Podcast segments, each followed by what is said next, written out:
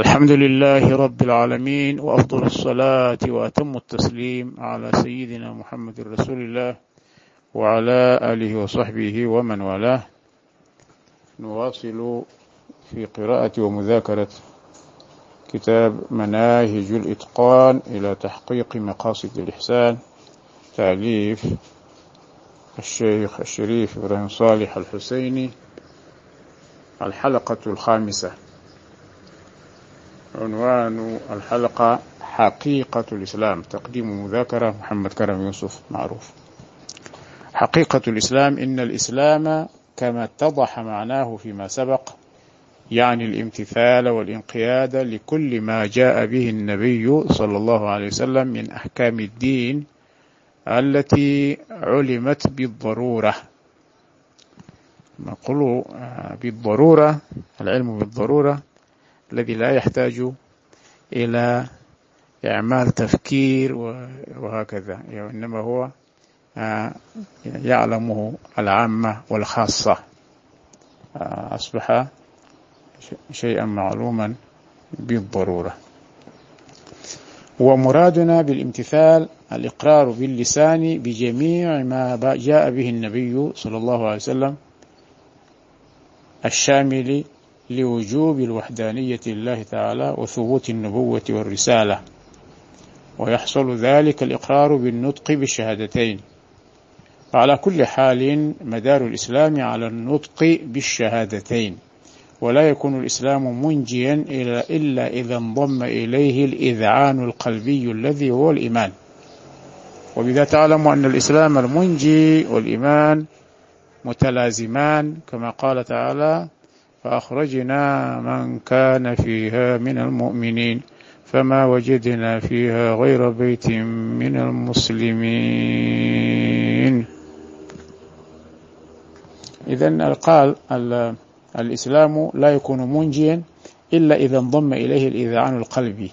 الإذعان هو الاعتراف لاعتقاد الجازم في القلب بوحدانية الله تبارك وتعالى وبكل ما جاء به المصطفى صلى الله عليه وسلم.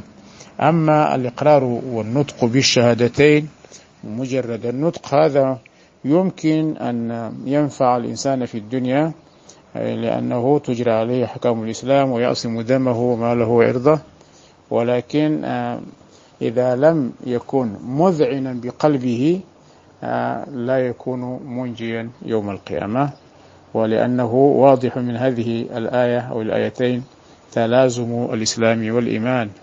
قوله تعالى فأخرجنا من كان فيها من المؤمنين فوجدنا فيها غير بيت من المسلمين. كان الإيمان هو الإسلام والإسلام هو الإيمان ومتلازمان قال حفظه الله ولكن يشترط في قبول الإسلام بهما أي الشهادتين الجمع بين النفي والإثبات. فلا يكون فلا يكفي الله واحد ومحمد رسوله مثلا وهو قول أكثر المتكلمين. وعليه الشافعية ويقول السادة المالكية لا يشترط ذلك بل المدار على ما يدل على الإقرار لله تعالى بالوحدانية ولسيدنا محمد صلى الله عليه وسلم بالنبوة والرسالة. يعني هو يقول لا بد في قول الإسلام من الجمع بين الشهادتين أشهد أن لا إله إلا الله. وأشهد أن محمد رسول الله. هكذا يجمع بين الشهادتين. هذا ما يراه بعض قول أكثر المتكلمين وعليه الشافعية وكذا. ويقول السادة المالكية لا يشترط ذلك بل المدار على ما يدل على الإقرار. بس المقصود هو الإقرار بالوحدانية لله عز وجل وكذلك الإقرار بالرسالة لسيدنا محمد صلى الله عليه وسلم. واعتمد هذا القول آخرون. وعلى الأول يشترط أيضا الإتيان بلفظ أشهد بأن يقول أشهد أن لا إله إلا الله وأشهد أن محمد رسول الله ويشترط أن يعرف المعنى ولو إجمالا. كل هذه من شروط الشهادتين. يكون يأتي بلفظ أشهد أن لا إله إلا الله وأشهد أن محمد رسول الله وثم يشترط أن يعرف المعنى ولو إجمالا. يعني لم يعرف تفصيلا ولكن إجمالا يعلم أن معنى لا إله إلا الله هو النفي والإثبات ومحمد رسول الله معنى شهد أن سيدنا محمد رسول الله معناه الإقرار له بالرسالة هكذا إجمالا. فلو لقن أعجمي الشهادتين بالعربية فتلفظ بهما وهو لا يعرف معناهما لم يحكم بإسلامه.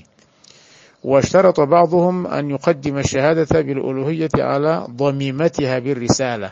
ضميمتها بالرسالة اللي هي الإقرار بالرسالة سيدنا محمد صلى الله عليه وسلم. فلو عكس في شهادة لم يصح إسلامه لو قال شهد أن محمد رسول الله ثم قال شهد أن لا إله إلا الله قال لا لا يصح إسلامه على المعتمد. وإن كان هناك قول ضعيف يقول ما دام أقر ولو قدم مؤخر لا بأس. لكن المعتمد أنه لا بد أن يقدم الشهادة لله بالوحدانية آه، ثم بالرسالة. وأن يوالي بينهما من شرط الشهادتين كذلك أن يوالي بينهما. لا يكون هناك آه، زمن فارق بين الشهادة الأولى والشهادة الثانية. فلو تراخت الثانية عن الأولى لم يصح إسلامها على المعتمد أيضا. ويجب أن يكون بالغا عاقلا. فلا يصح إسلام الصبي والمجنون إلا تبعا تبعا لأبويه. وألا يظهر منه ما ينافي الانقياد أيضا هذا من الشروط. أو ما يعود على الأصل بالنقض والإبطال فلا يصح إسلام الساجد لصنم مثلا في حال سجوده مختارا لقوله تعالى إلا من أكره وقلبه مطمئن يعني مختارا إذا كان يسجد لأن هذا ينقض ما يقوله بلسانه. هذه جملة شروط لمن يدخل إلى الإسلام بالشهادتين ولها هذه هي شروطها. ويجب أن يكون الداخل في الإسلام مختارا فلا يصح إسلام المكره. لقوله تعالى لا إكراه في الدين إلا إذا كان حربيا أو مرتدا. أما إذا كان حربيا أو مرتدا هو يعني يقبل منه. وأن يقر بما أنكره. إذا كان ينكر شيئا مثلا مثل الصلاة ينكرها لابد أن يقر بعد شهادتين يقر بأن الصلاة هي واجبة أو هي فريضة. وأن يرجع عما استباحه إن كان كفره بجحد مجمع على تحريمه. كذلك يعني إذا كان يستبيح ما كان مجمعا على تحريمه كذلك لابد أن يرجع عن هذا الكلام. وأن يتبرأ وأن يتبرأ مما كان يعتقده قبل الإسلام من معتقدات تنافي الإسلام كذلك. أيضا يتبرأ مما كان يعتقده قبل الإسلام من المعتقدات الباطلة الكفريات كلها يعني يتبرأ منها. حقيقة الإيمان. إن الإيمان في أصل معناه هو التصديق بالقلب فلو صدق على الإذعان والقبول لما علم من لما علم من الدين بالضرورة أي ما ظهر واشتهر أنه من دين سيدنا محمد صلى الله عليه وسلم بحيث تعلمه العامة كوحدانية الصانع الله عز وجل. كوحدانية الصانع تعالى والنبوة والبعث والجزاء ووجوب الصلاة والزكاة والحج وحرمة الخمر والربا والزنا ونحوها. هذا هو ما علم من الدين بالضرورة مثل هذه. ويكفي الإيمان إجمالا فيما جاء إجمالا كالإيمان بغالب الملائكة والكتب والرسل. يعني إجمالا هكذا يؤمن بأن لله تبارك وتعالى ملائكة ويجمالا حتى ولو لم يفصل لهما مثل العشرة أسماء العشرة وكذا الذي جاء تفصيلهم. والكتب كذلك إجمالا والرسل كذلك إجمالا يكفي. ويشترط التفصيل فيما جاء تفصيلا كجبريل آه كجبريل وميكالا وموسى وعيسى والتوراة والإنجيل. الذي جاء بالتفصيل يجب التفصيل فيه. حتى إن من لم يصدق بواحد معين منها بعد إعلامه بأن ذلك في الكتاب والسنة المتواترة فهو كافر.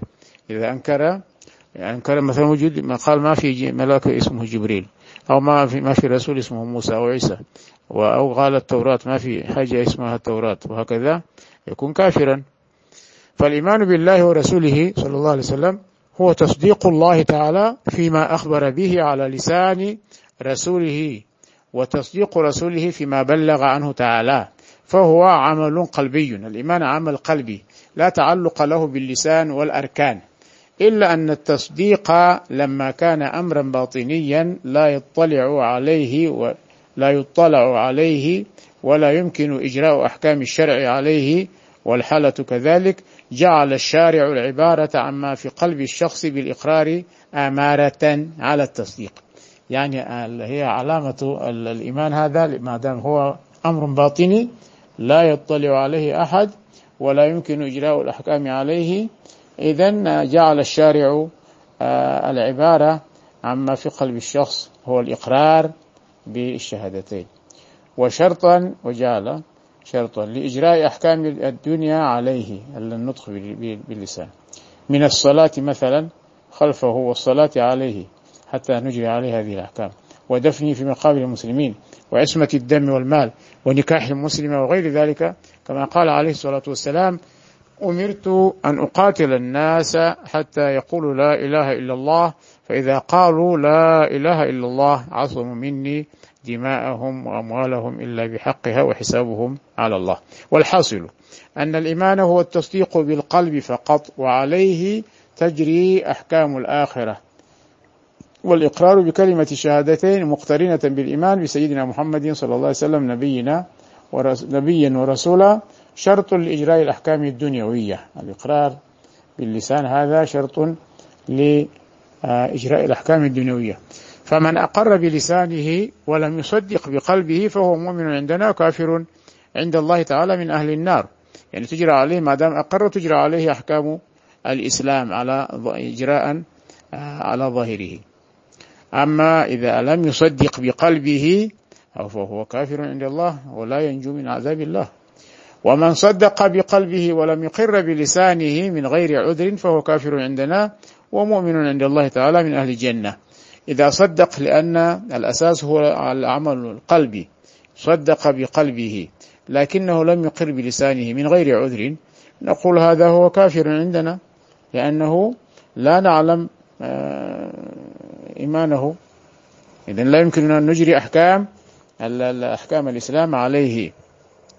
من الصلاة عليه من زواجه للمسلمة والصلاة خلفه وهكذا إلى آخر الأحكام. عصمة ماله ودمه كل ذلك لا يمكننا أن نراعيها ما دام لم ينطق بالشهادتين. ولكن عند الله ناج لأنه هو مصدق بقلبه هذا بينه وبين الله. ومن أتى بهما معا فهو مؤمن عندنا وعند الله تعالى. نعم. وإن عدم معا فهو كافر عندنا وعند الله تعالى.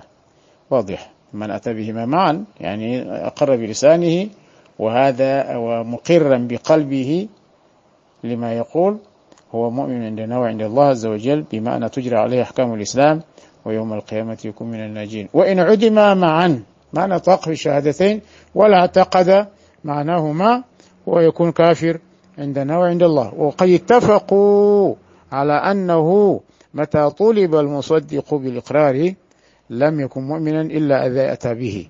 فإن لم يأتي به آه كبرا فهو كافر معاند متكبرا. وبالجملة فتضم إلى التصديق بالقلب فتضم إلى التصديق بالقلب في تحقيق الإيمان وإثباته أمور. الإخلال بها إخلال بالإيمان اتفاقا كالسجود للصنم وقتل نبي والاستخفاف به أو بالمصحف أو بالكعبة فإذا وجد شيء من ذلك كان الإيمان مفقودا ممن تلبس به عندنا وعند الله.